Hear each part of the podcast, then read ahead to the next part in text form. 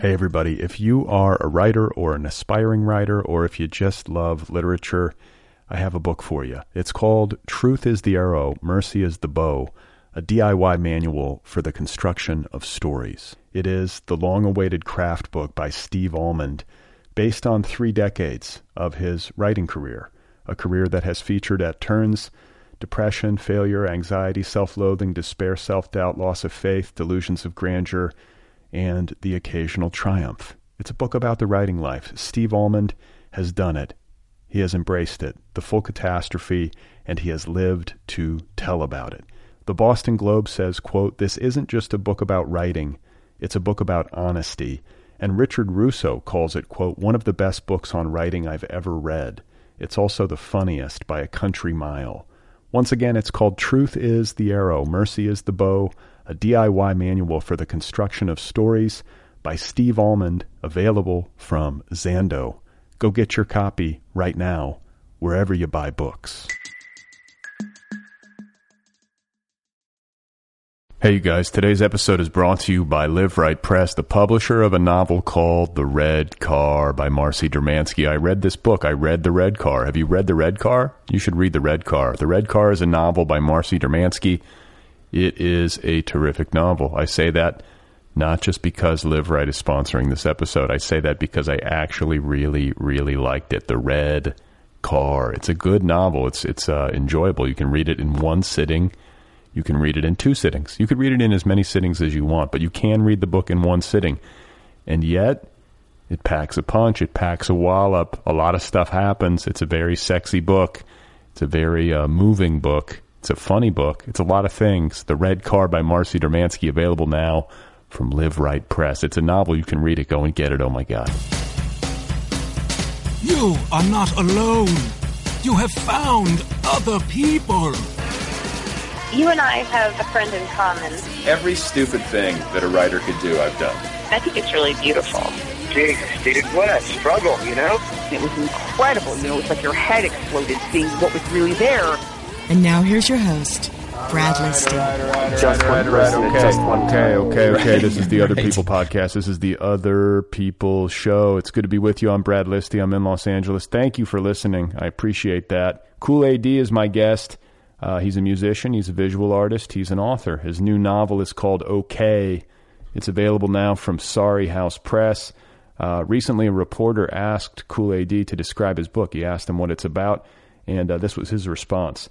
It's about sex, drugs, art, music, books, pornography, capitalism and its alternatives, crime, violence, race, class, culture, celebrity, obscurity, anonymity, the politics of the day to day, apathy, the guilt of first world privilege, globalism, the internet, being broke, being poor, being rich, being in the middle, the middle class, in quotes, class, aspiration, myth, the prison industrial complex, spirituality, detachment, wonder, awe, spectacle, modernity, postmodernity, theft, ownership, nature, the sun, the moon, the trees, the mountains, the oceans, the cosmos, mythical gods and real ones, life, death, love, wealth, poverty, racism.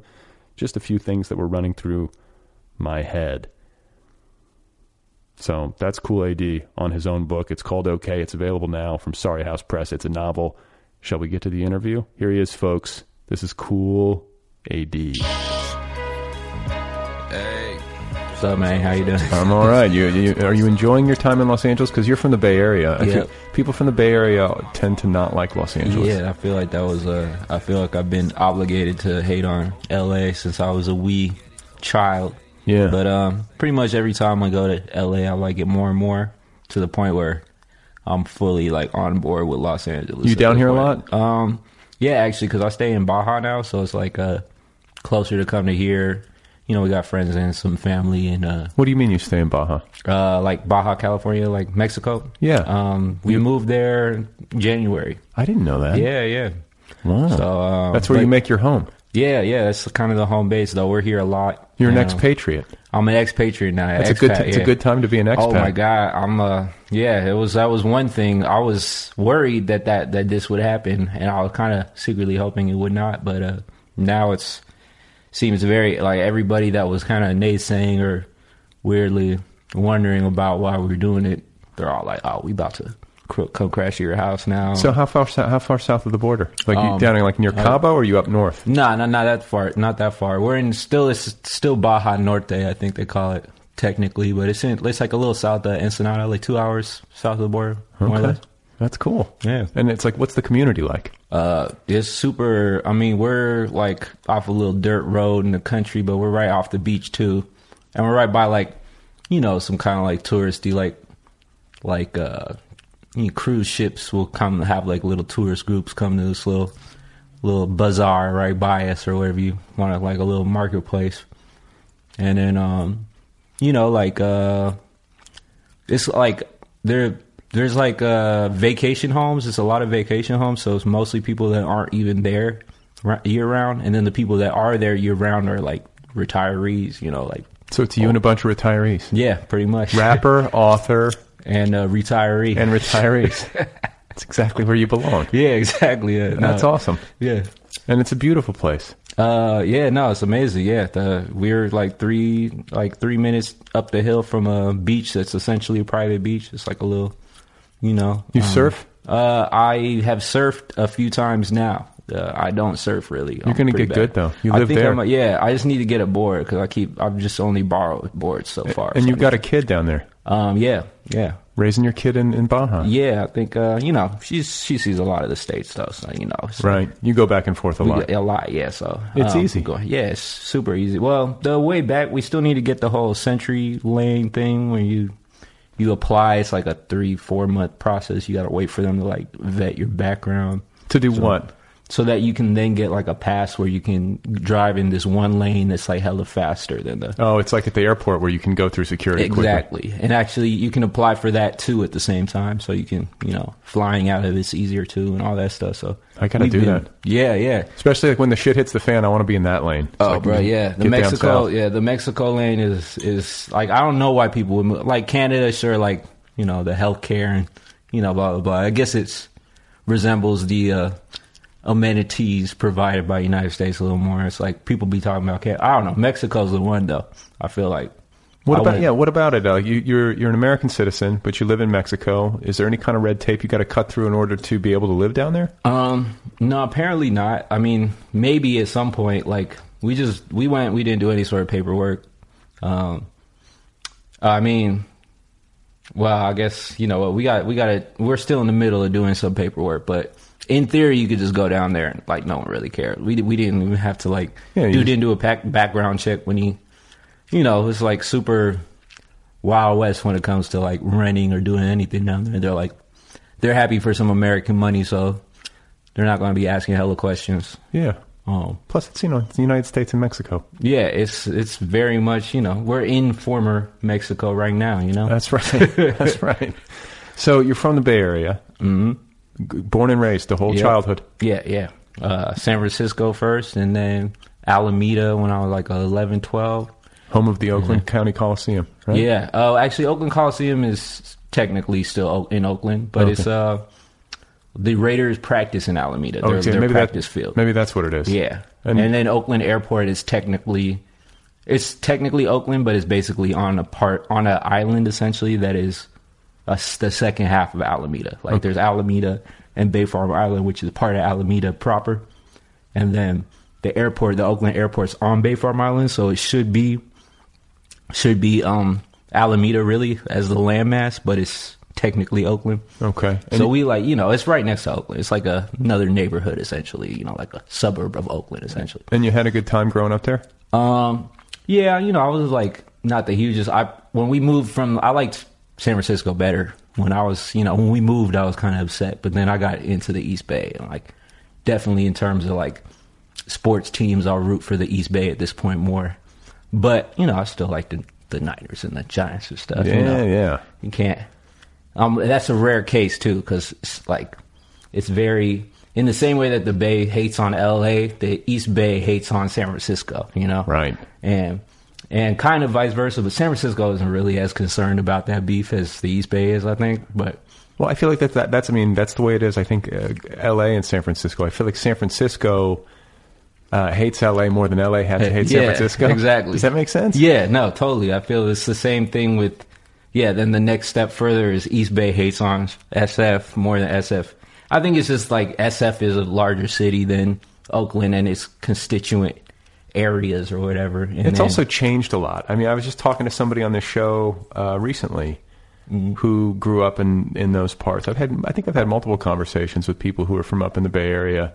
You know how much things have changed over the course of their lifetime. Oh man, yeah. It's uh, San Francisco just fully just became like a Manhattan kind of situation where you can't really, you know, we sort of got edged out too as uh, when I was a youth. There was, you know, uh, things were kind of, I don't know. Well, it wasn't really got edged out, but it definitely became. We definitely couldn't go back once we had moved to the East Bay. It was like, oh, this is, you know, it was like a Priced out. yeah, definitely you get priced out. Like uh and then it was like a night, you know, East Bay was is uh, is getting there too, you know. It's like I guess this is kind of like, you The know, whole the whole Bay Area. The whole Bay Area it's like a pretty hard to you know, you know, like part of me. I like I was saying off the mic earlier just to explain, I, I might be, you know, belching here and there off mic. Yeah, So- Victor Victor fell off the vegetarian wagon and Fell ate off- it. yeah, the what kind of meat wagon. did you eat? You ate a lot of meat.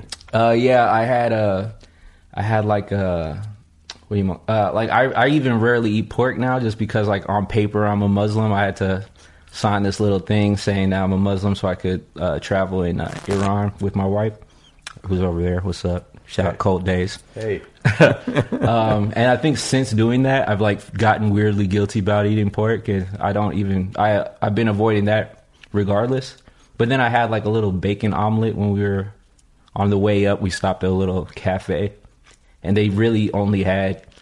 I was like, I want to get some meat because I haven't had some meat in a while. They only had bacon, which is like the worst for my stomach probably. And then so I had it tastes that. so, but it tastes so good. Yeah, and then we stopped at some like Asian like strip mall spot halfway up, and I knew on some stuff that that was probably what my day. It was a little greasy. It was kind of like a, and then then on top of that, I had a steak when we got to the hotel. So I think the combo of all three was just like I shouldn't have gone that hard. I You was went like, well, I already fell off the wagon. I'm gonna just go hard. You're gonna do it all. Yeah.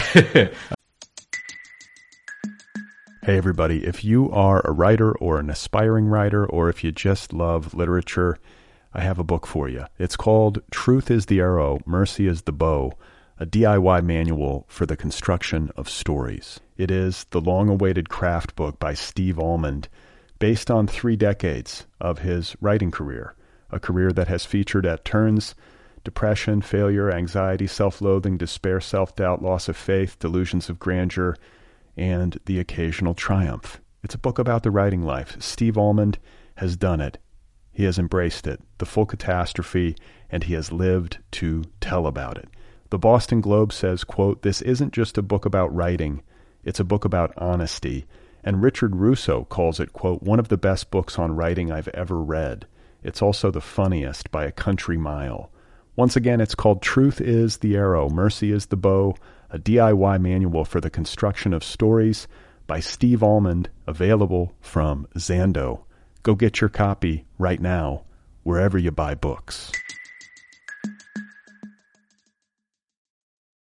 Um, all right. So, growing up, uh, Bay Area, what did your uh, what did your folks do? Um, my mom at the well, no, she still works. She works in TV news basically.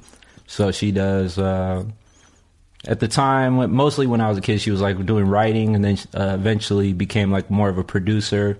She's she'll occasionally shoot and edit and stuff too, but pretty much a producer now for. Uh, it's CBS now, but she worked at all the different TV stations. But she met my dad when they were both working in the shipyards, uh, Bethlehem Steel in San Francisco. Just like, uh, They were both work. Your mom was working in the shipyard. yeah, she was like, uh, she was doing like a, like a, what do you call it? Um, well, she was going to journalism school and like doing the shipyards for some money on the side, but also kind of like, you know, somewhat like a Marxist type, you know, was in the union and all that stuff. Did her like photo essay, dissertation or whatever you call it for, uh, It was like it was it was like uh, experiential journalism or whatever. yeah, experience. You know, she was she was like you know down to she wanted to live the lifestyle of that, I guess. But she also ended up taking pictures of all her workmates and making that her pro- like school project too. So, but she also that's where my she met my dad who was just happened to be working there too. So they, you know, um, and he they like then he got a job at a Clift Hotel like uh, cooking. He, he he's been he went to uh, since they met they he went to culinary school and uh, hotel management at SF. Uh, So he's a good Ci- cook. City, yeah, he's a great cook. Yeah, um, and he was like the kind of the saucier and second in command at the kitchen there. So they, you know, he's met all he met all the like he's got a lot of good like you know Prince came there, and Robin Williams and. Uh, What, at the he- Clift Hotel? Clift Hotel. What is that? Is it that I've It's, heard of it? Uh, it's it was four seasons. It was like originally it was its own hotel. It's like a historic hotel in San Francisco, and then Four Seasons owned it for a while. And then then some other kind of big hotel conglomerate owned them. They've they've been through hella changes. At this point, I heard that it got like a little like it's a historic old building, but it's like I don't know what what they're up to now. I heard it they weren't. You know, as in high standing as they, they used to be, like sort of a fancy hotel. Fell off a yeah, little bit. Once your dad, did your dad leave? Yeah, probably That's since what- he left. fucked know? it all up. Yeah, exactly. So what did Prince say? Does he? I mean, what are the stories? Oh he- yeah, the Prince story was really good. It was like, um, ah, man, I, he's he tells it better than me because uh, he's also it's like depending on how drunk he is and how many people are over. Like the story, he'll just do go do extra details. yeah, sure. So, but like, uh, like the short of it is basically, you know, he shows up. He has like a little contract thing, like a little thing print, printed up, like instructions. Whitney Houston, I think, had the same thing, like "Don't look her in the eye," type of stuff, and like only certain hours where you're allowed to go in to clean when she's out, and well, you know that that's basic stuff. But you know, like there was like really By the way, weird. I'm, I'm not allowed to look Victor in the eye during this entire interview. yeah, he was um yeah exactly that I I had faxed over some no but the it was uh, when he was uh, going by the symbol at that time so you were supposed to like address him as Mister and then put your finger to your lip. Oh my god! like like you know? So it'd be like would you like you know would you like uh, some more wine Mister shh you know you don't do the shh but I was just you know for it's radio so I put the finger yeah, over we got to give people a cue. Yeah, exactly. Good God. Um, and then uh, he he decided that he wanted to. Um, he was like he was supposed to eat in one dining room, but then asked them to move this big oak table to this other room that like you don't typically dine in. It's just like a It's like a, it's like a it's like a 1,200 pound table. yeah, so like they had to, they just did all this, you know, they were just kind of like jumping over hoop, you know, jumping through hoops for dude. Then I think at some a certain point he, oh, he says I'll be I'll be down in you know, in like 10, 15 minutes, and then he's he's like an hour later, it, it he shows up in like you know five inch heels and he had taken the stairs, so it was like, you know, stuff like that, and then uh at a certain point he like visits the employee cafeteria and has a meal there or something. You know, he's just like a super like He's a man of the people, though. he's a man of the people. He'll have you. And- He'll have you move a 1,200 pound oak table, but yeah, he'll also but he's go to still you know, but he still wants to uh, rub rub elbows afterwards. the. Yeah. well, that's cool. Like, I'm a huge fan of Prince, and it just makes me think about celebrity. Um, you know, I'm kind of of two minds on it. Like that seems like prima donna ish behavior. And a little bit absurd to make people accommodate you in that way, But then it's fun. It's fun, but also like if you're that famous, Yeah. it's got to suck to be in public. Yeah, like, yeah, It's the so- only way you can. Po- and like, and, and then I think people tend to be amenable to your uh, concerns, and so you just get used to it. Yeah, you definitely. I'm sure. You know, it's like everyone was kind of. He said, uh, Sean Connery was like super low key. That he, uh, he was. um Oh wait, there was a good one. Oh yeah, Muhammad Ali was would. He came and um his handlers like lost track of him. They couldn't find him, and they found him outside on the street just handing out hundred dollar bills to people passing by and like homeless people and stuff like Fuck that. yeah. So it's like some of the fools are like super like Sean Connery was like he just get one um one bowl of oatmeal in the morning every he stayed there while he was shooting some movie in San Francisco. He got one bowl of oatmeal in the morning without fail with some raisins and cinnamon every day. And then one day he got two bowls of oatmeal and everyone's like, "Oh, damn." It's going crazy. but you know, That's I like- mean it's all That's it's like the Sean Connery equivalent of Victor eating like bacon and uh, yeah, steak. that was definitely that was that, that was the podcast worthy moment of Sean Connery's stay over there. So okay, so I, you know, I can kind of see this. You, you know, your mother has a journalism background. Your father, I feel like there's a, a creative element to the culinary arts. Yeah, yeah. So you come from you come from sorts. yeah you come from uh, creative people. Um, your mom's uh, good with language. Like, where do you get it from? Um, well, my mom, both of her parents were uh, writers too, actually. So, um, her mom was like, she wrote like a super official, like, um, what do you call it? Like, it's like the the book like that Mario Puzo like read before like writing The Godfather. Basically, well, not the one, but like one of the main historical sources that he used. Like, she wrote like a definitive book on the mafia Oh wow, and like you know interviewed both sides like interviewed uh like literally like Corleone family people like legit like heads. My last name's Listi. My ancestors are from Corleone, Sicily. wow. So there you go. That's probably why we you know ended up in this room together. But uh yeah. I mean so i've i've read the book. It's like one of my favorite books like period. Um it's you know. And she also but she also like wrote a book on leftist movements uh, uh specifically violent re- leftist movements in in Europe and you know interviewed uh uh what's his what's his face the jackal Car- Carlos the jackal Uh huh. um Might be a good time to read this work. uh, I I actually started rereading uh, uh, that one. I, I never got through the whole thing, but now I'm definitely like fully reading it. And I feel, I feel like the sort of things you're talking about, you know, the things that your parents and your grandparents did, seems like something that's very common in the Bay Area. Oh yeah, I mean You know, that's to have uh, parents who are really politically engaged, to have parents who really live it. Like I Oh, feel yeah. like so many people like that live in the Bay Area. It's not as common in other places. It Well, yeah, like. I mean, I think the '60s had there was a huge influx of uh, fools that you know, like the hippie movement, and uh, in the East Bay, you got the Black Panthers, um, you the Hell's Angels too. You can't like rule them out as a political group, especially back then. Though there's definitely some complication with them, and there's some uncomfortable crossover with some essentially hate groups with those fools. So you know he, but you know it's it's a it's a slippery slope. What's interesting about or it's it's it's not a it's not a perfectly it's a subjective picture. It's like uh but yeah, essentially, you know, you just it was an epicenter for you know very a, a countercultural movement um, that continued. You know, it's not a thing that like that just goes away. Like these people, you know, your ideology might shift or change or mature or uh, regress even or do this or that over the years, but those ideas were thunk and they they don't disappear. They they just resurface in this or that way. So yeah, and you're carrying on a legacy. yeah, you're carrying on a legacy, I guess. And then yeah, it's yeah, the Bay Area is super distinct for that. I'd say. What kind of kid were you? I was like, uh, psh, I guess pretty mellow. I, I occasionally had like, like a, I, I got like, as a super young kid, they, they would tell me, I, and I remember too, like I, like I would have the occasional little temper tantrum. Like I had like a weird temper, but essentially I was more or less like a mellow kid.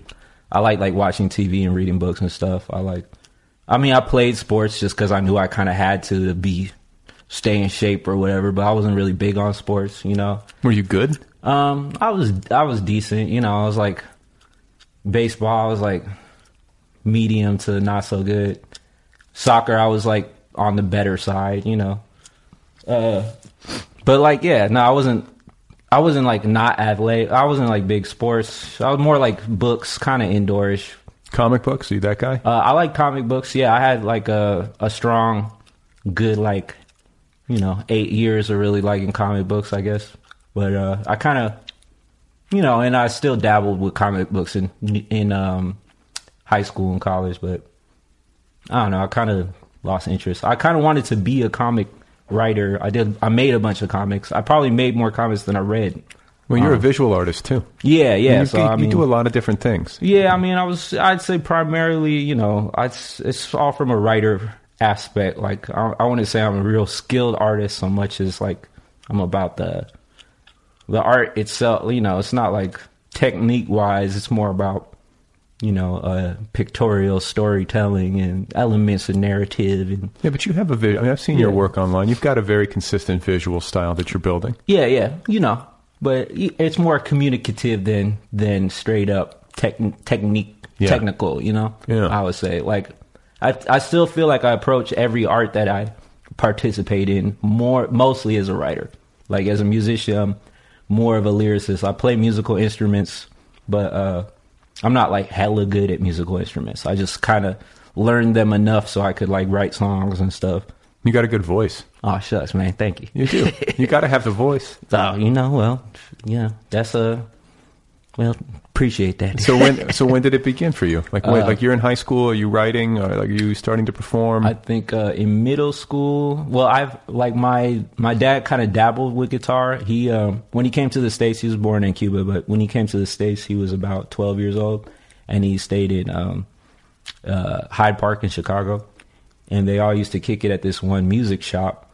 Um, and there's a record store, I guess, in that same area, or maybe next door. I forget. A lot of stories all factor figure into like this one, like you know, few block radius that you know, he has like he he was a real like storyteller type too. You know, he always has little stories or whatever. But um, he would kick it in this one music shop that um uh that uh I don't know if you're familiar with Paul Butterfield Blues Band. I've heard of them They're like south side of Chicago. A couple of them are from Hyde Park, and um so they all used to come into the shop all the time to you know buy their little guitar strings and like mess around on the instruments and so he kind of like learned how to play harmonica from them and learned how to play guitar from them. Oh wow. And then him and all his friends, they'd always go and sneak into. There was like some auditorium in that neighborhood that like would get like big acts like BB King and you know other like Electric Muddy Waters, so, you know Electric Blues people, Buddy guy. Buddy Guy. Like yeah, everyone came through there. It was like a one of the big Chicago Electric Blues venues that him and his friends apparently it was pretty easy to sneak into. And Wait, what was it called? I forget. Is it I Kingston should- Mines? Mm, maybe I don't know. I should ask him. I went there once. It's like open all night, and it, I just remember it seemed like a cafeteria. Oh yeah, it no, this like- one was like an auditorium. He described it Oh, as like okay, more yeah. of a. But I'm sure there's. I mean, apparently, you know, Chicago. That's like a huge hub for electric blues. So there's going to be. It's a rich history of that. Oh, yeah. there. So You know, But- what's funny It's like uh, you talk about music, and like we live in this age of streaming now, Mm-hmm. and I've gotten into this habit of uh, I call it like obituary listening because you know Mm, yeah. I get the paper. I actually get like a physical paper delivered. Oh, I, yeah. I like that. Yeah, yeah, that's And I read, and I'm always like, there's almost always like a musician that died. yeah, definitely. And, and I'm always like, this year has been yeah, this terrible. It's been insane. It's And- been the worst year ever. For That- a lot yeah. for a lot of reasons. Yeah. but you know, somebody dies, and it's like if it's Prince or it's Leonard Cohen or it's David Bowie. You know, obviously we know those guys, but I'll you know you still sort of listen. Yeah. I, I like that experience of like a, a remembrance and also like a tribute. But then I'll also read about musicians that I don't know. And I feel like I probably should. I mean, Yeah, if they're being uh, you know, immortal- eulogized and eulogized stuff. in the New York Times, and so you know, this morning it was uh, Mose Allison Oh, for real? he just passed away, and so I, I turned him on, and I was like, oh, this is, you know, so I call it. Yeah. I, that's what I do now. Somebody dies, and I finally get around to Yeah, playing their entire canon. Yeah, exactly. I was just doing that with uh, fool Leon. What's that fool's name? oh, Leon Leon's- Helm. Leon Helms is that? No, no, no, Le- that's Leona Helmsley. yeah, yeah. You're right. You're right. I know who you mean, though. I can picture him. Uh, yeah, he had that album that was like called Carney, I think. Yeah, long, long he was- hair, long haired guy. Long with a hair dude. He's sort of like a freak, freakish kind of, Yeah. uh, sort of proto proto Elton John kind of. I know. I should know. like uh, I- I- Louisiana maybe It's or on the tip of my tongue. Yeah, I don't know, but I was re-listening to some of that, and yeah, no, like when Phife died, I like listened to the whole oeuvre, and then like yeah, Prince. I was you know Prince and David Bowie. I felt what like, have always been in the rotation no matter what. Like Yeah, um, those guys So- are big. yeah, man, it's it was it was a very terrible You Can't wait. Factor in like Just get it Muhammad over with. And- Yeah, Muhammad Ali. Like you can, the list goes on. no, it was, it's a, it's been a terrible year for for that. So, so okay. So you go to you went to Wesleyan. Yeah, yeah. How did you get there from uh, Bay Area? Uh, when uh, so I went to like this um school. It was like a basically seventh through twelfth grade, kind of experimental school. You, um, I don't know. It was like um, you remember the Arthur Andersen firm, the Enron scandal. Yeah. The people that basically masterminded the Enron scandal, and this is before the Enron scandal happened.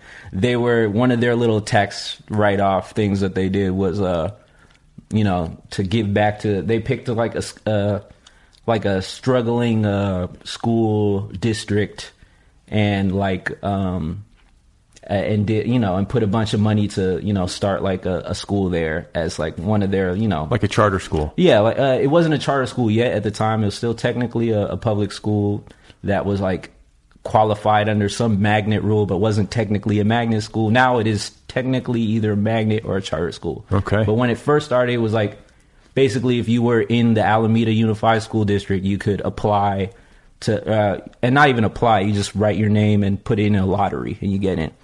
Um, so that's what my sister did, and then I got in because they they waited for siblings. So Oh, right. you know.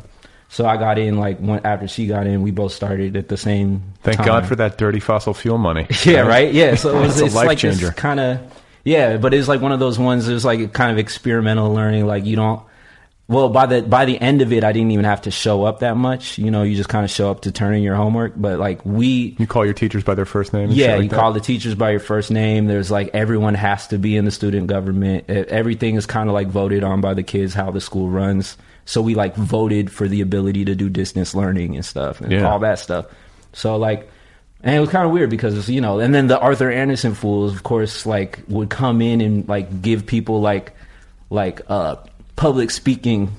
Uh, classes or like, you Like know Toastmasters? yeah just kind of like really weird like kind of corporate training kind of stuff like it was like Clearly, it's paid off. yeah i guess so like it was one of those things where like everybody hated it at the time but pretty much everyone i know that went through that program like did pretty well for themselves and like um you know it was on the it was on the campus of Encinal high school so It sounds I like a good school.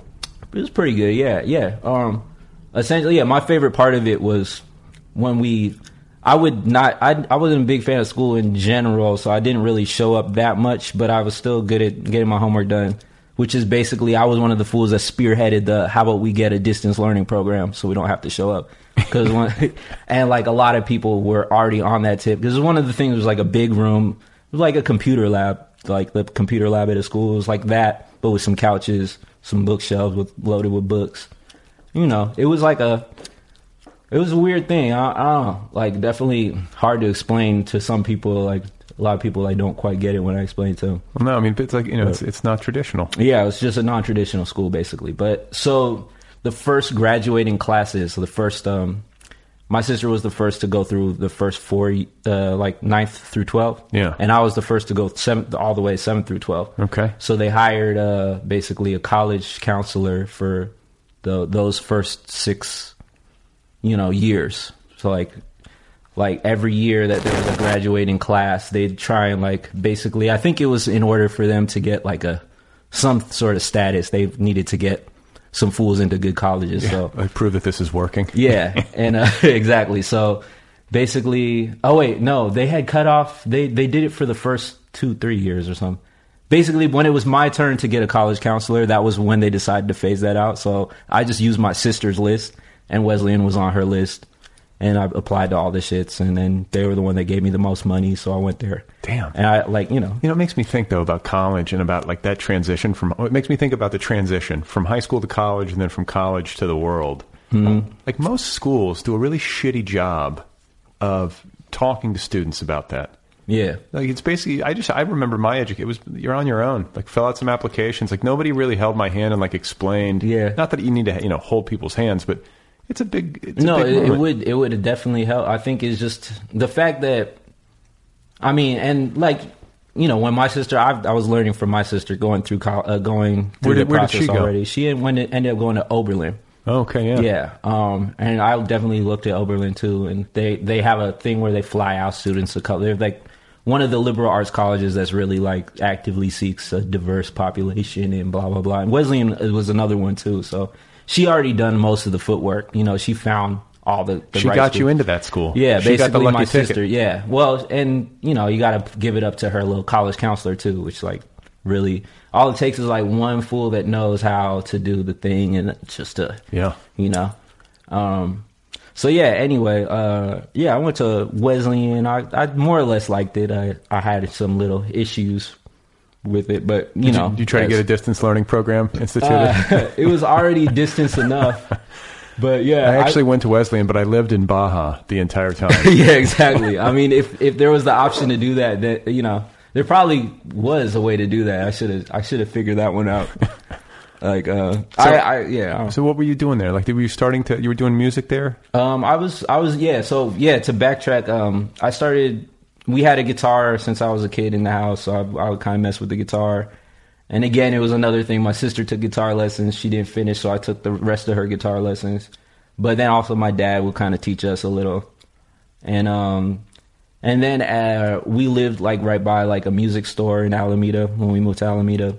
Um, and like a couple of my friends were also like kind of into music and specifically like well one of the homies got really into punk rock and then we all kind of like started making that specifically.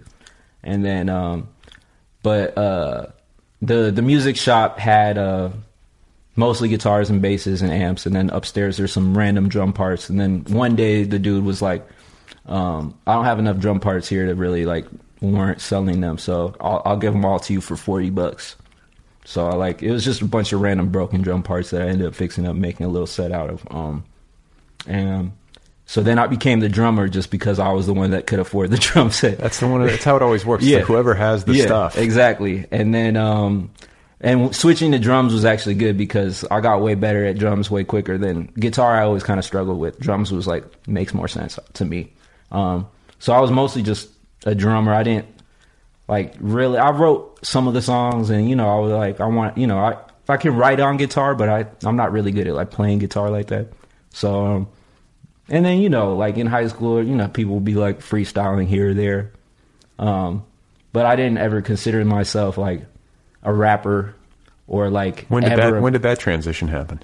um, well, I recorded some raps like in the high school, and then like in the the breaks when I came back from college, and but I, I then I was I wasn't trying to show them to anybody. I didn't think they were like good, particularly good. Like the dude that recorded them, me, would he knew some fools in L.A. and some like kind of like a, you know, like a Aceyalone and a bunch of like uh I don't know if you're familiar with like a bunch of weird indie rap circuit that's like kind of like the Busdriver and and Project Blowed Fools of LA, but also like this dude Nabahi or Chesky or Icon the Mic King. I'll like- listen to them when I read their obituaries. yeah, exactly. exactly. Yeah, you'll get once- to them at some point. once they They're- die, they're will all, appreciate yeah, they're them all le- deeply. you know, legit. Like you know, they got like all like nice oeuvres. Anyway, this fool would like play, you know, my raps to like his like legit. At that time, they were the legit fools, and I was like more of a hobbyist, you know. Um, and uh, uh, he'd always be like, "Yeah, all, all my like rap dudes that I'm friends with or know, like, um, they'll I'll play it for them. They'll like go crazy, like, oh man, like, what, like who is this dude? And be like, just a dude. He doesn't rap. Like he he says he's not a rapper, and um, so and I still I never did anything with them. Then I recorded some more shit. When when I recorded stuff with with Heems in Das Racist, he uh he basically was just like got really excited about the stuff that we had made and he's kind of more like I guess maybe he wanted to be a rapper more or something. So he he like was like, "Oh, let's make this the thing." And I think I don't know, like uh you know, we did a couple shows. I was already in another band called Boy Crisis that was like kind of like we were we went to school with uh, MGMT, and so like Boy Crisis, I feel like was like this sort of like we saw how MGMT kind of they were music majors and they were like real academic about like making pop music, and like uh so we like kind of like on that sort of t- uh coattail we were like okay let's try and like do the academic approach on like super accessible pop music. And i'd say even more so because we framed it within a sort of boy band kind of perspective. But you know kind of as we started to make more music we we kind of gave up on that aspect and just decided to be more of a band It's band like, can you do that? Because like I remember reading about Rivers Cuomo years and years ago, and how he was like studying because he's got like a very cerebral approach. Obviously, he was like studying the work of Nirvana. Yeah. and like he was actually like graphing it, or you know, like Yeah. and trying to kind of crack the code of why these songs were so huge. Um, Like, can you really do that? I think uh, to an extent, yeah. I think everybody that that makes music has a different way of doing it, and some people do it from a more academic or scientific or whatever kind of approach.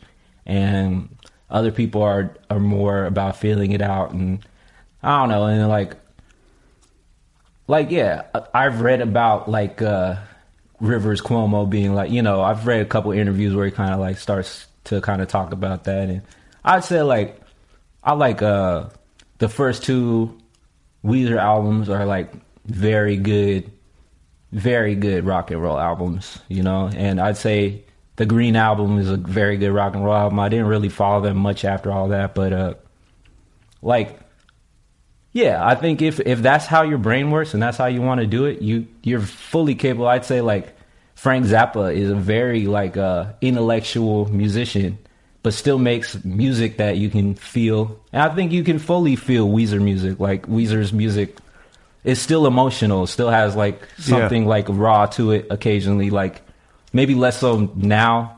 You can really do something that's more distant, but it's also what you want out of the, the music. Sometimes you're in in the mood for something that's more technical, or in the mood for something more emotional, or blah blah blah. You know, But I just feel like in order to get people excited and to really build a fan base and to have a connection, uh, you got to be coming from a place that's true. It can't just be like Yeah. uh, just a science experiment. Oh yeah, no, definitely. I think uh, well with Boy Crisis, that's we what we found is it became easier to just not make it a project as some sort of intellectual project and just write. It became easier to write the songs as kind of, you know. Uh, but even so, it was very overworked and it was like super. It was too democratic of a band. Like everybody kind of did everything a little bit. Like you know, everyone was playing a little bit of every bit of instrument, and everyone like fancied themselves like a primary songwriter. So it's like four. Does a band fools. need Does a band need a leader?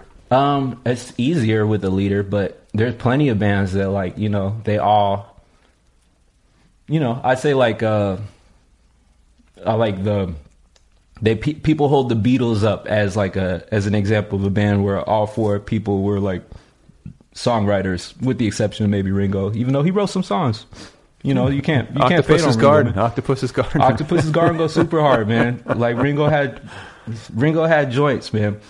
Uh, but uh, yeah, and there, I mean, there's a, a, obviously millions of bands like that. You know, Gang of Four was like uh you know, they they took their whole or Crass even or Chumbawamba. you thought I talk about bands that are like that like um they live commune style or they like or they just really like live they, their songwriting reflects their like super marxist politics or whatever blah blah blah you know um or you know and you even kind of see it with like someone who's like a rapper and producer i guess um I, I mean kanye to to a degree even though he has a lot of people working for him so i don't know i mean It works in a lot of different ways. yeah. Well, what's, what's interesting about people making like live band style music, it's like you have instrumentalists. I don't know. It's a, it's a totally. It's I don't know. I guess what what uh, people mess with about Das Racist was we made that music without any pretension. Uh, essentially, when we started, of we weren't thinking it would be anything aside from what our friends would, might like. You know, we really did not think it was going to get big at all, or like we didn't. At least I didn't, and I I think that Heems was surprised too. Like, uh, But that's why it worked. I think yeah, that's and that's and it was kind of like I would see them as breaks from like Boy Crisis, which was a signed band, like via MGMT, you know, some convoluted stuff. We eventually got signed to this British label because they were big out in England, and that like they have floated our name to a couple of their little record deal dudes and blah blah blah, led to us getting signed. So that was the legit band at that time for me, and I was like, it was like you know the first time I realized and I could make money doing music because like before that I was just in just a string of punk rock bands. Occasionally recorded a rap song here or there, you know, like and the punk bands like I never made more than twenty bucks at a show, uh, if that. And you'd play so many shows for free or gas money or like free food or you know. I never even thought about it as a career option. It just seems so extravagant, outlandish. Then you seeing MGMT do it, and we're like, okay, yeah, let's do it now. Yeah. And then them putting us on. They're making this look good. Yeah, exactly. And then then all of a sudden you're like, oh, okay, it is like a it's a dual. It's like once you get some kind of foot in the door, you really could navigate it to. And then you're still trying to like do like like we're trying to like figure out what does this label want from us instead of like what I want to. So it was like Das Racist was the music I was making on the side of that. It was like, oh, okay, I just get to flex and do this, do some songs now, and then. I I appreciated that, and it was kind of like it came to a point where I had to choose one, so I, I went with the one that like came more easily to me, and then um, and the same thing with leaving Das Racist. It became one of these things where we're locked in and we have to do this or that song for this or that reason.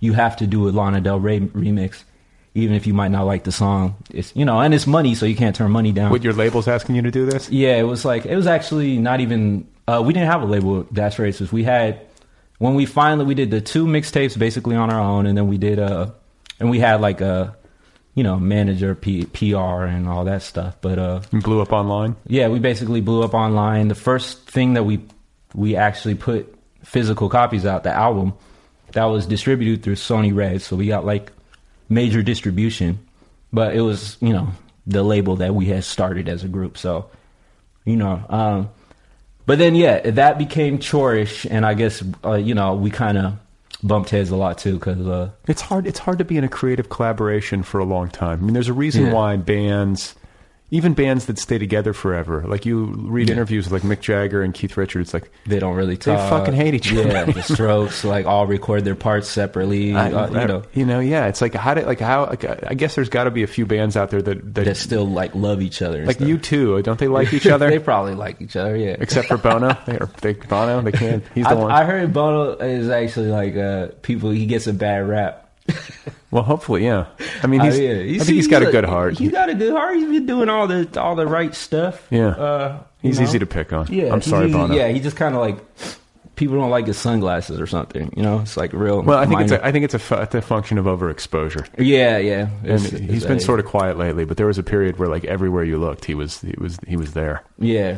Uh, there's got to be. Uh, I, I feel like there's like bands I've like read that are like read about that are like old and still like each other. I feel like the bands that still like each other are usually the bands that are like not didn't reach a certain level of success. It's like once you get to a certain level of success, it's really really hard to like the other. Well, also the other thing I think was, um, I don't know. I just uh, I didn't like having my image tied up in the image of a completely different person from me. You know, it's like Yeah. I couldn't separate myself from this group.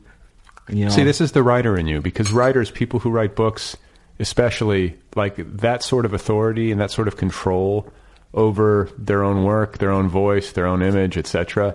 It's a lot of what drives people to do it. I think. yeah, Versus other types of writing. I mean, they're write, like writing for film and television is much more collaborative. Yeah. People who are drawn to literature, it's like I, I don't want to deal with people. yeah, it is. It's a more of a you know, and I've you know I've had, like yeah, I've definitely like I've always enjoyed the solitude uh, of art making, like that that in the act of making any kind of art is just like being comfortable alone working on a thing that's just you, something in you becoming a physical object in the world, and like how that's nice as a as a as a as a solitary activity. Though I do I do a lot of collab. You know, you can't really, especially in music, you have to collaborate. you know? And that's fun too. I mean, it's not like it totally sucks. It's just Yeah. that I think those long term relationships where you're, you know, constantly trying to make art together and then you talk about music, like this is a part of it, having never experienced it that I've imagined would be difficult is touring. Oh yeah. Being in a van, sleeping on floor, especially at the low levels. oh yeah, yeah. It's it's one thing if you're the Rolling Stones and you know you're yeah, at the the Ritz, hotels and stuff. Yeah. but people who are, you know, there are bands that have been on the road for ages, just living on a bus together, and Mm-hmm. yeah. that's rough. Yeah. I I always felt like that was uh that part never really bugged me as much as like the sort of overarching like I didn't like the name Das Racist. I feel Yeah, like how did was that come big- about? Uh I it was just sort of back when we were it was like a stupid project that we didn't like think was going to go anywhere. Uh we just kind of like had to call it something and we had just a, a short list of all terrible names and just went with that one out of, you know. They were all sort of like inside joke names like however anytime you're sitting around with a a group of I feel like this was a bigger thing hella years ago and probably not as much of a thing anymore but like just like as a conversation thing like band na- thinking of good band names if you're like kicking it with like three people and like you you get a a solid collection of jokes under your belt at a certain point you're like, hey, what would our band be called if like we were a band? You know, like right. and then like that kind of conversation. And the, all the all of the band names that come up in those kind of conversations are usually the worst band names ever. And like that was just one of yeah. And that What that came really in second? Das Racist one. Do you remember? uh, Das Race. Oh man, there's like there's a few really good terrible ones. Uh, one was uh, best weed on campus. so glad we didn't do that. I mean, that would have been just. I mean, maybe that would have been better. I don't even know. yeah, you could be uh, at the Four Seasons right now. I would have been at the Four Seasons, like telling them to move the, the oak table to the redwood room. no, I mean, no. What I didn't like is we saw so much success as this group that I like. I hated saying the name of the band. People like it was the dumbest. It made the dumbest jokes. People had to crack the dumbest jokes when they heard it. It like people like got mixed up. Like in Germany, you see Das Racist on like a poster, and you're like, you cringe because you're like, it just means the racists out here, like you know, and it's just like, it's it's just I don't know. Wait, what does Das mean in German? I It's should- one of it's one of the thes. There's Okay. der, die, das. Okay. And I guess racist might be the exact same word in German, maybe a different spelling, but All right. I mean, Germans. Some Germans would think it was like a like a like be very confused. Like I, I thought this was like a white supremacist, you know, hardcore band or something. Yeah, yeah. You know, it's like but it's sub- it's subversive, and uh, in a certain context, depending on your, your humor, you know, it's, it can be conceived of as funny. It's subversive humor. Yeah, I yeah, I got that. I just didn't. I just wasn't a fan, and like every time, like we played at the fucking uh, at Carnegie Hall, and I just remember like if I when I wrote this fucking song about White Castle hamburgers in ten minutes, high off cocaine in somebody's basement. Like I swear to God, like if only I knew I was going to be at Carnegie Hall, I would have like wrote a better song and like not called this band fucking Das Racist and all this every every ass. It was like this sort of bittersweet, like you wish on a genie lamp to like get rich and famous doing music, and then like you forgot to mention that you don't want to have a shitty band name and like make songs that are so dumb. Like you forgot to mention that part, so the genie's like, "Okay, you got it, baby," and then it's like, it was just like, This feels like feels like a movie. This is going to be your first. This is Yeah, that's the first. This is going to be your first Pixar film. Das Racist. Disney presents. yeah. So that's why I just had to get out of there, man. So and now now what are you up to? I mean, you're writing you're writing novels. You're uh, you're you're doing visual art. You're still doing music. Yeah. Uh, you got a lot going on, and you're living in Baja. Yeah, yeah, you know, uh, out Mexico way, uh, you know, wrote this little book here. Still, still release a lot of music. I, I tour a little less since we had the baby, but now that she's getting older and it's easier to, you know, leave her with folks or even take her to stuff. Like Yeah. we, we brought her to the reading last night. And she's been to a couple shows, but Where is like- she now? She's in the car. She's uh yeah, she's just waiting in the car for.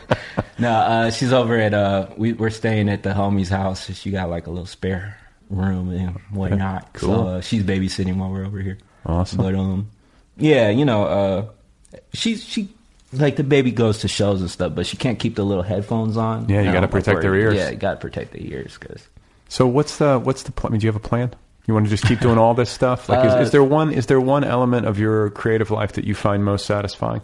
Um, I kind of feel like if I hadn't didn't have to worry about this or that obligation or money or anything, I probably would be doing all of this stuff like writing and and drawing and painting and and uh music and all that stuff. But uh, You'd be doing it anyway. I probably would just be doing all this stuff anyway as a hobby. So um, I'm just trying to like continue to make it my job and just make a little more money doing it. Like, You're really prolific.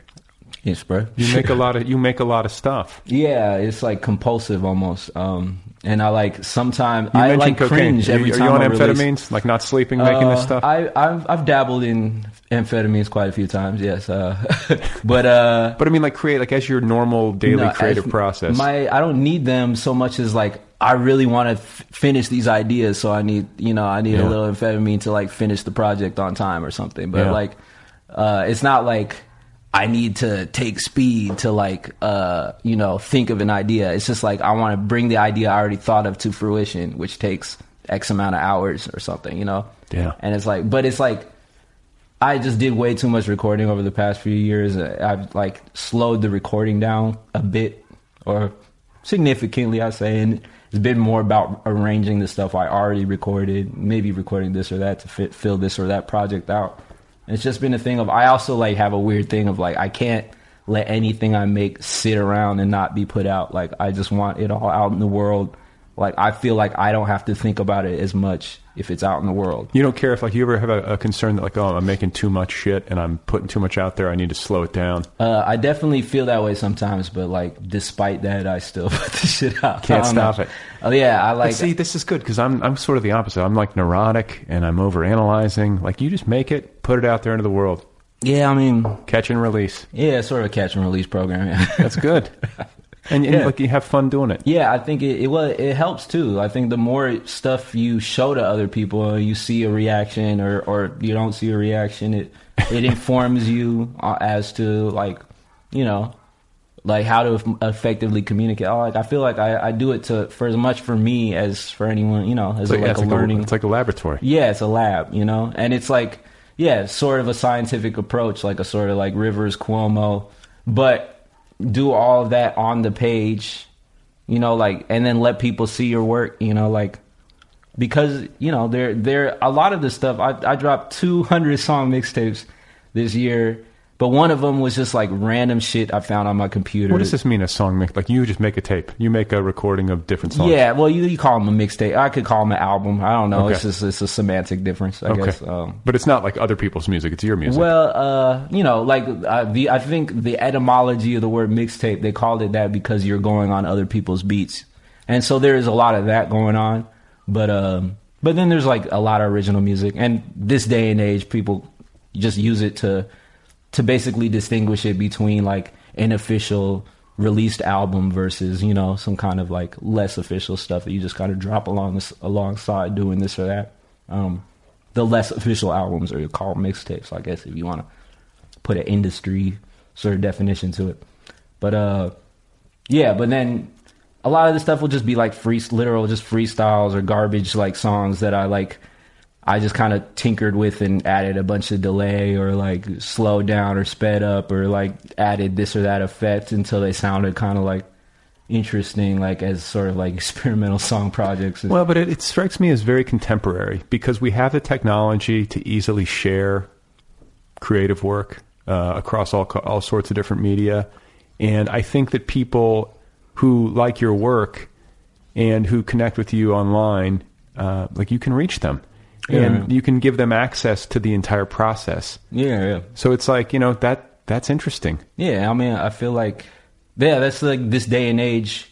I think there it it makes for more prolificity among artists. The you know like And transparency. and transparency. You see the process. You see you know, and you can go back and like I've always you know I'm a big fan of E-40. He was super prolific. Mac Dre was hella prolific in his short amount of time on Earth. Uh, Gucci Mane, like I think it's like uh, like, like Lil B, of course, like um, there's something too, and like Lil B will put out a lot of songs that, you know, you might not ever listen to that song again, but it was necessary to experience it within the body of work. You know, like it still informs you on how to. He almost like has like a, like, kind of manuals as to how to listen to his music. You know, he just gives you every last idea that he had. Kool Keith is another like kind of super prolific. You know, there's a million, and especially in like you know rap, hip hop, whatever you want to call it, as a genre or collection. Like it prolificity, you know, because it also comes out of that sampling culture, which comes out of like a, you know, um, sampling culture. Also, kind of the rise of like a technology that kind of like can move as fast as the human brain. It's like you people were like taking a long time to compose a symphony because you know you had to make sure every last violin player you know had the shit down. You had to like write it for clarity for other people to be able to read it and pull it off. You know, it was only written down on paper and then the people performed it live. And then as you like you kind of got you could get lax on stuff as recording music kind of started to happen. And then as the technology gets better and better where it's like you can just record you know, you know, it just the the difference between your brain and the actual physical world outside of your brain gr- shrinks as Yeah. technology grows. Could Like, I could I make a rap album Uh, yeah, you could. with what? Uh, I want to drop a mixtape. You want to drop a mixtape? yeah, I'll produce it, man. Let's do it right now. yeah, I mean, uh, that's the thing is like, uh, I'm not a huge fan of uh, a lot of Caucasian rappers. No offense, You have not heard me yet. but I have plenty of white rapper friends. They try. It's so No, cute when they yeah, try. they- Hey man, I like uh I like my friends, my white friends that rap. Uh I like most of their raps uh for the most part. And uh and I like there's I have like a, a growing list of white rappers. Like uh there's a way to do it like, you know. But then there's uh you know, there's obviously it's an African American art form, so you know. But then there's the you know, I, I always talk about like uh what's weird is okay, like I don't wanna name names I guess, but Oh, please.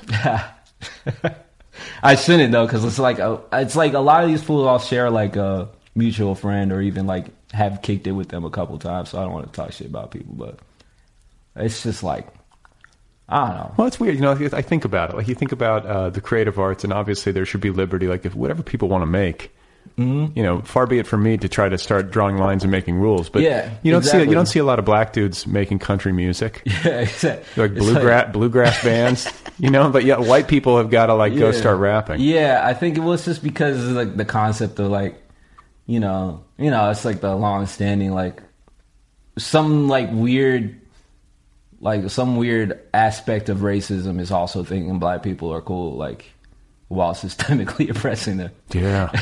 but I well, mean, it's like it's like I think about that with regard to sports fandom. You know, Yeah, like yeah. down south, especially. yeah, it's crazy how like so many racist white people will still just watch like you know thirty black fools playing sports on TV every single you know like Cheering for them. week, Cheering for them. Yeah. and then just like not give a fuck about black people in their day to day life. Well, but I think that there's like I've read um, there's a book called Against Football. I interviewed the author on this show, and like he makes a case in that book, if I'm remembering remembering uh, remembering it correctly, that uh, you know it's kind of a, a, a an act of absolution in their minds. You know, by cheering for these people, it's a way of making yeah, themselves feel better. Yeah, and I guess it's also kind of like, yeah, I mean, it's it's like the age old, like they only like us when we sing, dance, and play basketball or whatever. Like Right. there's it's like old, there's like, and um, it's super complex and blah blah blah. There's Right. like so many angles to it, and I guess it's it's a non-threatening position because it's a, a position of entertainment and. You're still being subservient, even though you're showing that you're like an excellent at this thing. You're the star, but You're you're, also the entertainment. You're yeah, you're you're the star, but you're the help. You know, like at, at a certain point, you're you're still like the help in it. And so like, there's no threat to this dude living his life in Alabama. You know, driving his truck. Like he doesn't feel threatened because he, you know, he can't play football. Yeah. as good as these guys anyway. So, but it's like as soon as like a Mexican dude, you know, gets like a, a job in a factory, you know, it's just like, oh, you stole my job, you know, Right, like, or, right. yeah, I don't know, like, I'm I'm really oversimplifying, and I'm not really saying you're right, but you you get kind of what I'm. No, those dynamics. I mean, like, they're, like the, all of these things are true. It's just that they're. I think they're. Um, they're small truths in a giant, messy tapestry of truths. Yeah, exactly. You know, it's very complicated. Yeah, and the thing about it is like, yes, white people totally. Yeah, you can rap. Um, there's no rules. There's no like thing saying like you can't. I'm just saying, I personally, there's a lot. For some reason, just sometimes it rubs me the wrong way, or, or often enough. I don't know. It's just like uh, maybe it's just like people haven't really. And what's your Uh, ethnicity? Like, you're, Uh, you're a mixed I'm, race. I'm, yeah, I'm like black and white Cuban. Uh, I got some Jewish in me. Um, you know. Uh, all over the place. yeah, you know, but uh, pretty much just like a mulatto, I guess is how some say. And you said earlier you're a uh, Muslim. Uh, Did you uh, on paper, I, I I had to convert just kind of for legal reasons, but uh, so uh, I I don't think I I'm sure a lot of Muslims would not consider me a real Muslim. You don't practice. and I'm not practicing, but I do. I like the literature. You So know? what do you mean for legal reasons? just uh I had to sign this thing just like um we haven't gone there yet but we're planning on going to Iran Oh, that's right. and yeah and you can't travel I couldn't travel with her as, uh, unless she's my wife really I can't like be in the same like train car and stuff like that um, Unless you're husband and so, wife. yeah Okay. um and uh, and in order to be have a legal marriage you have to both be Muslim in in Iran uh, a legally recognized marriage or whatever so Okay. uh, So Yeah. So, were you raised with religion? um, like my mom's mom was Jewish, but she was kind of like uh sort of like atheist Marxist, and she so my mom's like agnostic spiritual, I guess, and my dad uh like his family is either um like there's some Catholics and then some like various Christians, you know, kind of like non-denominational Christian. There's a couple preachers in the family, um, and but he and so he was raised pretty religiously and went to Catholic school and wanted me to go to Catholic school. We went to Catholic school, so like I was in fifth grade, fourth grade. Did it fuck you up? Uh, n- not really. Actually, I kind of appreciated like it, I read way more of the Bible than I wouldn't have uh than I would have like. Uh, I, I I really do like uh, a lot of aspects of, of religion. I think that like the Bible, the Quran, and um, you know the Torah, which is just the first half of the Bible, and like you know like the Bhagavad Gita and the Tao Te Ching. Like I think those are amazing books that have like a lot of you know a lot of good truth in them, and um, You got to be able to parse it, though. yeah, There's I also a lot like of craziness. There's a lot of craziness, especially in um, you know, in the Torah, the the old the Hebrew scriptures. Um, but even yeah, Revelations in the New Testament, like there's a lot of crazy shit going on in those books. But you know, if if you read it with like a sort of you know, you got to read it with nuance. Like, there's a lot of violence in a Scorsese movie, but there's still like uh, messages of love and peace. You know, Right. thrown in there. You just kind of like got to take it with. You read it as literature and you let it inspire you and blah blah blah. Well, I wish But- everybody did that. Yeah, no, because that's uh, that's definitely uh, church as an institution is a totally different thing. I feel like as church as a as a literature, you know, like a religion as a as yeah as an institution is is pretty. It doesn't have the best uh, rap sheet. Yeah. Um, So what's what's going to happen when we die? Do you have a feeling? Uh, you know, like it's like it's kind of um, it's like one of those things. It's like I, I'll figure it out when I get there. I'm not like too, you know, I'm not tripping off it too hard. Yeah. and it's kind of like That's a uh, good attitude. yeah. I'll figure it out when I get there. Yeah, like I'll see soon enough. Is you know, or maybe I'll never die. That'll be tight too. But Yeah. At that point, like you know, then Sing- the concepts singularity. of life and that, yeah, singularity. You know, uh, you know, like uh, the as as you know, you kind of if you sit and think about it, you like ponder and navel gaze for long enough, you kind of, you know, you just kind of like you just sit down at like on a little grassy hill and stare at the sky and all the clouds and stuff and get to thinking. You know it's just kind of like you're the physical your your mere physical shell and all this stuff. It's like what's the difference between being alive or not? Like what is existence you know? But this present moment of now and blah blah blah. So it's like there's like uh, i don't know. Like yeah, the thing is, it's like if you die and nothing happens, and there's nothing to precede that, there's no difference between nothing happening in any of the th- possible theories. Ah, yeah, basically. Figure it out when you get there. Figure it out when you get there. I should have just stopped there. That was like real poetic. That was bad. That was brilliant. It's the best answer I've ever gotten to that question. Oh, that's what's up. Um, well, it's a, it's such a pleasure to meet you and to talk to you. Congratulations on the novel, on the music, on the visual art, on the baby, on the Thanks, place in Mexico, everything that you got going on. Thanks, bro. And uh, you know, I wish you luck on, on whatever comes next. Thanks, bro. Appreciate it. All right, guys, there you go. Kool A.D. His novel is called Okay. It's available from Sorry House. You can find it over at sorryhouse.com. You can find Kool A.D uh, in a variety of places around the internet. You can find him on Twitter. His music is available over at uh, koolad.bandcamp.com. I think I got that right. If you're a Bandcamp person, it's all over the place. You can track him down. The novel is called Okay, available now from Sorry House. Thanks to Kill Rock Stars for all the mu- or for the theme song music. Stereo Total for the theme song music. Thanks to Kool A.D for the transitional music. You're listening to Kool A.D right now. I hope that's okay. Figured it was apropos. Don't forget about uh, the Other People with Brad Listi app. This podcast has its own app. It's free. It's the official Other People with Brad Listi app. Get it wherever you get your apps. It's free. It's a free app. It's free. You get the most recent 50 episodes for free. If you want everything, if you want more, if you want my conversations with authors like George Saunders, Tom Perrotta, Jonathan Lethem, Cheryl Strayed, Roxane Gay, uh, Aimee Bender, Susan Orlean, Edwidge Danticat, the list goes on. You just sign up for a premium subscription Costs as little as 75 cents a month, gets you access to everything anywhere you go at your fingertips.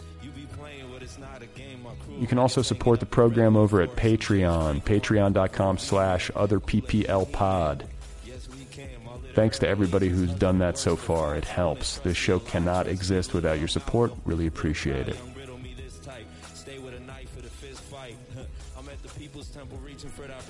All right. That was fun. I'm uh, trying to balance my uh, feelings of civic duty and wanting to stay informed with my desire to have uh, robust mental and physical well uh, well being. Anybody else trying to to walk that wire with me right now? The dawn of the age of Trump. Trying to make that happen. My mom is calling. My mom literally just tried to call me, but I didn't answer it. I'm committed to finishing this podcast right now. But yeah, you know, I'm just trying. I'm trying to read the news, but I'm feeling physically ill when I read the when I read the news. I can't watch cable news at all. It's probably no loss. So it's like, what do you do? You know, I've heard some people say you should just tune it all out. Just, you know, build your little bubble. I don't know if that's the answer. Got to be a citizen. But you can't get so physically ill that you're like, you know, unable to function. It's not the answer either. Finished a big revision on my book this week. Feeling good about that. Getting closer. My agent is uh, reading it. I sent it to her. My editor also reading it. Probably going to get another round of notes. Probably going to do another revision wrap it up, and then I think uh, take the thing out to the marketplace in early 2017. See what happens.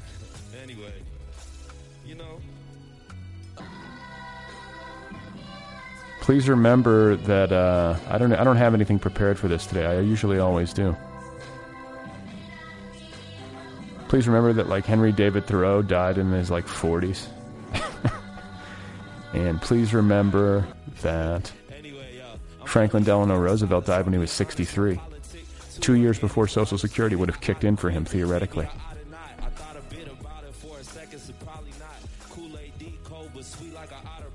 Need to come up with some new gimmicks.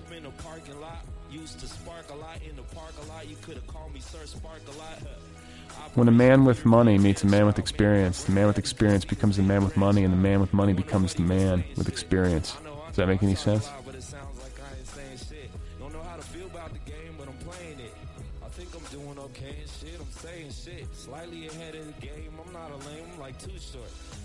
Been reading a lot. Trying to pack my head full of books.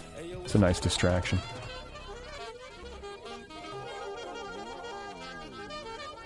Got to pack your head full of books, people. Good books.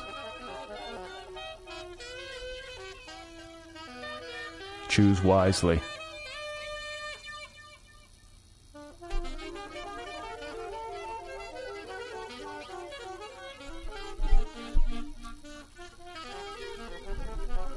Hear a buzzing sound? Like I'm hearing a buzzing sound. My headphones. It's driving me up the wall. Anyway, yo, yo. Shout to Mike Baker and track though. Love Alameda, but that shit was whack though. Light skin, but still black though. Still don't know how to act though. Know how to stack though. Really, I just go where the track go. Fondling my microphone to try to locate the buzzing noise.